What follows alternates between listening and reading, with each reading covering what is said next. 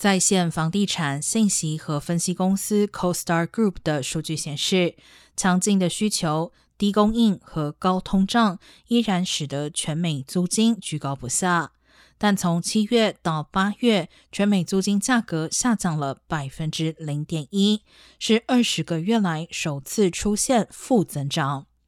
此前，全美租金价格达到两千四百九十五元的破纪录水平。哈佛大学住房研究联合中心的一份报告显示，全国近一半的租房者将年收入的百分之三十以上用于房租。另外，不断上升的抵押贷款利率可能迫使许多人，尤其是首次购房者推迟购房，进一步增加了租金价格的压力。